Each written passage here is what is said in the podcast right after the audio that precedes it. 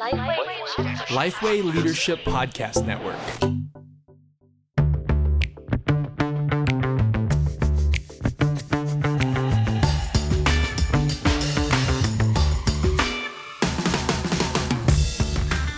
Welcome back. This is the second part of a two part episode. So if you missed the first half, we recommend starting there.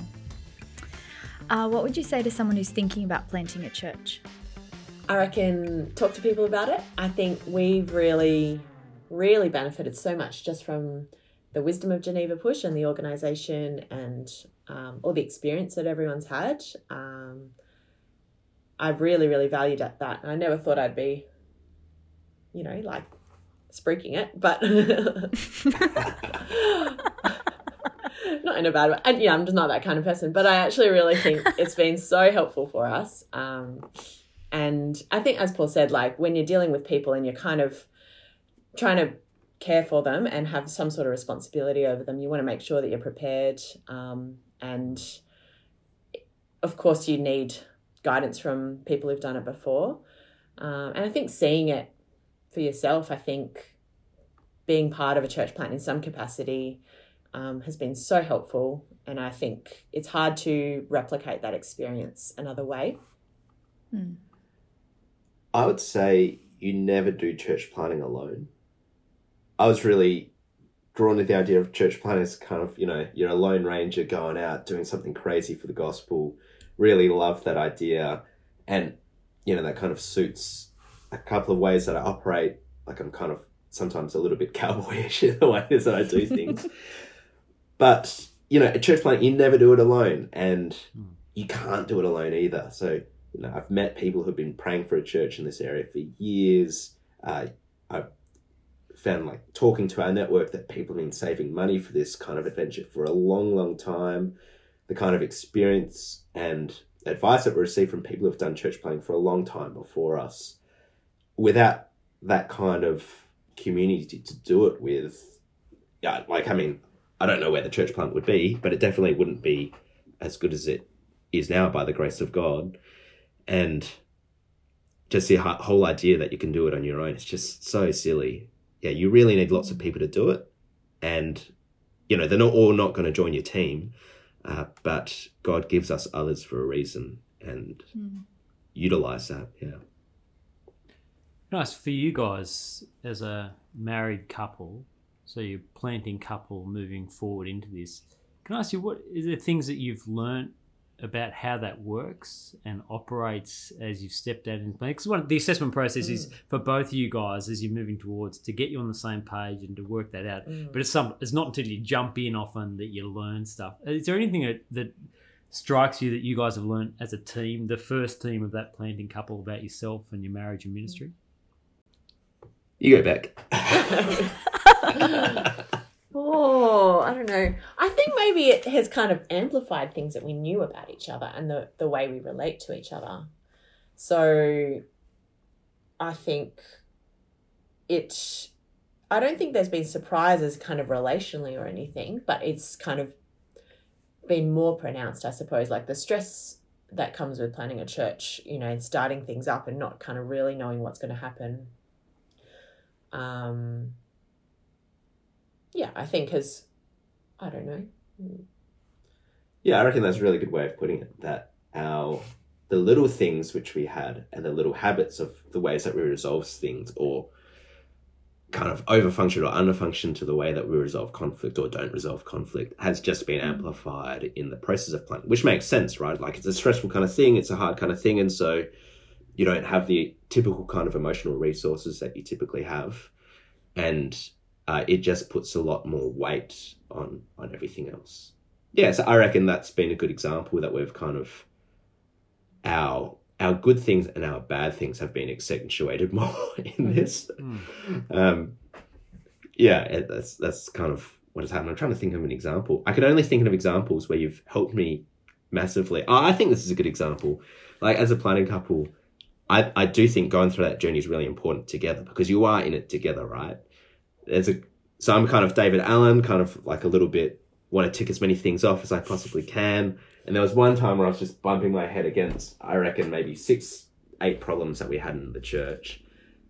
And so after a while of being really frustrated by it, I should have done this earlier, took it to Bec. Bec is not so great at getting individual things done, but is great at, I think, perceiving the core of issues or summarizing them well. Mm. And just saw all of those six problems and said, oh, that's down to one issue. This. And it was just, it was fantastic. Go Bec. yeah, it was so great. Um, but uh, you know, a, a great thing like if we hadn't had that shared experience of a church plant together, could we have said the same thing? If we hadn't had a shared understanding of what we're trying to do, could we have spoken to each other in the same way? Mm. But as well, just knowing how each other works, knowing actually, you know what, Becca's going to be good to talk about this with these kind of things. She's not going to hold back. She'll say what she thinks. That's all really helpful to know. And, you know, that catches out in other situations where I'm like, Bec, I'm feeling particularly vulnerable after that talk. You don't need to tell me how it went. uh, but in, you know, in many other ways, uh, when you're relating healthily, it works for the benefit of the church and its people. Is there anything you've changed your mind about since planting? Two things. I call up Tom Patterson with most of my problems about the church every month or so and just tell him, ask him, what would you do? and uh, yeah, having that resource is really helpful. I think one thing I didn't realize is how important building teams and equipping team leaders and then equipping people to serve those team leaders as kind of like ministry leaders is. You know, if if you didn't have that thing of church, then the church would be completely limited to my time and abilities. And you never want a church plant to do that, right? Like you want a church to actually function as a body to reach more people than just one person. And the only way it's going to do that is if you can properly equip and train and empower people in your church to do works of service. So I just think I kind of knew that I was important, didn't realize how important that was by the time we planted this church. And so I have really tried hard to work on that. I reckon the other thing is in the kind of model that we're in at Providence of a kind of mother daughter multi site kind of church plant, the relationship that I have with the sending pastor, like the sen- sending senior pastor, is really important. Yeah, I just thought if he wants us to plant a church and we want to plant a church, that it would all work out. And actually, what we need much more is a deep trust in each other, um, a deep vulnerability and a prayerfulness for each other. It, yeah, that was far more important than I realized. Do you have an encouraging story you can share? Um, yeah, we had this couple um, visit. They uh, were friends with someone from church, invited them along, um, and they Let's call them Jim and Jane. yeah, Yeah. Jim Jane. they Nice. um, had lived in the area for a few years, Yeah. probably five or six years. Um, she had a kind of a nominal Christian background, wanted to go to church, wanted her kids to go to church. He um, had had some bad experiences, and they'd gone, they'd tried a, a church in the area, and Yeah, this is the best thing. They they had a baby and they thought, oh, we well, the mum thought we want little. I'm trying to think of another J name. Johnny. Johnny. We thought we want little Johnny to to grow up and at least experience church and have some knowledge of that. So they tried the church down the road from us now, and just I don't know if it's true, but it's the worst experience I could possibly think of. No one spoke to them they introduced themselves to the pastor. Pastor didn't like said hi, that was it. Apparently people made racist remarks about them in the church. And there was no kids program in an area that is saturated with primary school age children. And you know, horrible experience. I hope it's not true. But by the grace of God, like I had a very, very intense conversation about it. And Jim goes, like, why the heck would you ever want to take me to a church? Probably the second church he's ever been to in his life. Why would you ever want to take me to a church like that? And she had to apologize, like, yeah, I well, I wouldn't want to take you I wouldn't want to go to a church mm. like that either. And by the grace of God, they gave it another shot. After a launch team member invited them to our launch, and we talked to them. We had a kids program. We weren't racist. It's a really high bar. High, really high bar. High bar, that's right. Oh, this is what it's like planting in Perth. Oh and uh, but yeah, in, incredibly, Mm. uh, she was like, "Oh, I'll just introduce you know, husband Jim to this. But after that Sunday, he decided to come back in again and again.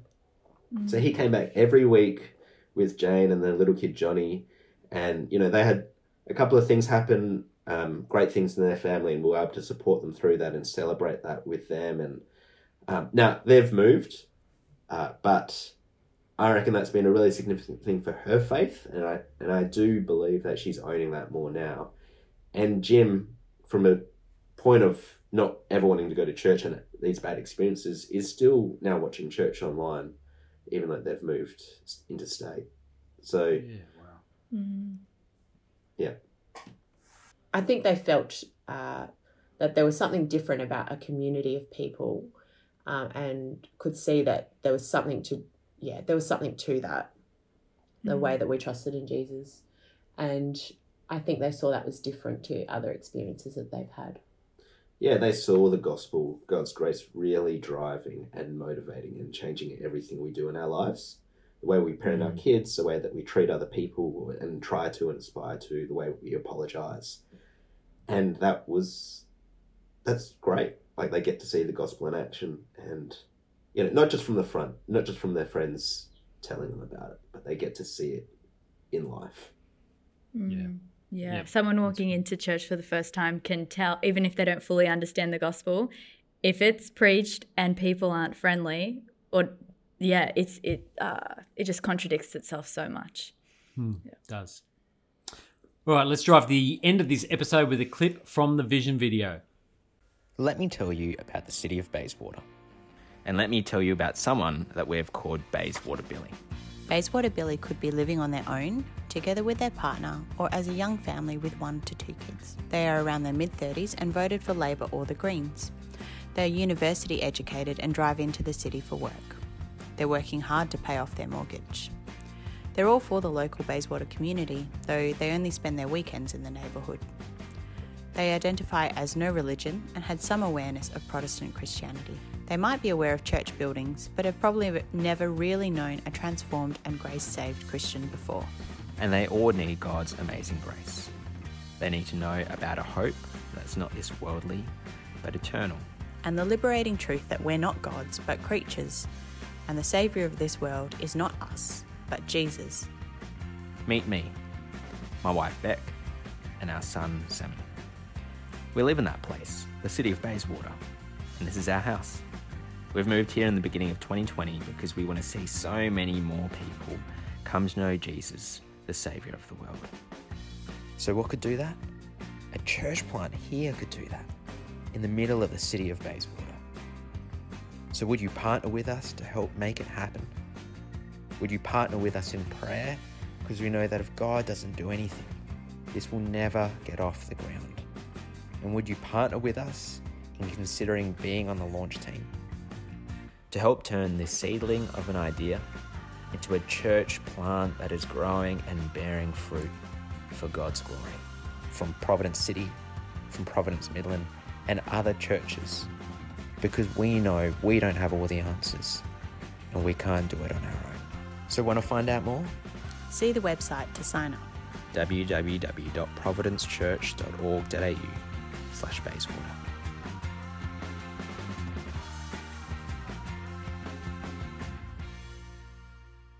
What's the one thing you want to say about church planting? that you never do it alone. And you always do it with other people praying for you and with a team and with organizations to help you and people who've done it before. Yeah, you never do it alone. That was good. You are a regular listener to the one. that was Let's not get tight. ahead of ourselves here. Yeah, I've heard you how Right, you John- critique the uh, multi-point answers from people. after you've Uh, I heard you The slip one in an thing. and there. I heard you slip in an and. No, it was still That's tight. more like Some it. people say a paragraph. I think um, it might be Scott or I who's got the record for the longest one thing. I just can't seem to. Anyway, let's uh, uh, let me mention just as we finish a few things from the toolbox. Um, first, the uh, Providence City and Bayswater uh, webpage. We'll put it up there. Uh, if you live in or around Perth and you're thinking about planting, um, then let me encourage you. go and find yourself in a church plant like Bayswater. Uh, go and talk to Paul and Bec and see what it's like. The, uh, the best experience and the best inspiration and vision you're going to get for church planting in Australia is being part of a church plant. Um, You can also see the podcast that we recorded that uh, Paul mentioned before, genevapush.com forward slash planting Australia to help you think through what it looks like to reach the people uh, of Australia with the gospel and to mature God's people. Uh, genevapush.com forward slash planting Australia. And if you are thinking about moving towards planting, uh, one of the key things that we encourage people to do is to get assessed. So you can see genevapush.com forward slash get hyphen assessed. A key way for if you're married to get on the same page uh, and for you guys to think about uh, what it looks like to think well and wisely about planting. But that's all from me. I'm Derek Hanna. I'm Madeline Galea. Chat soon.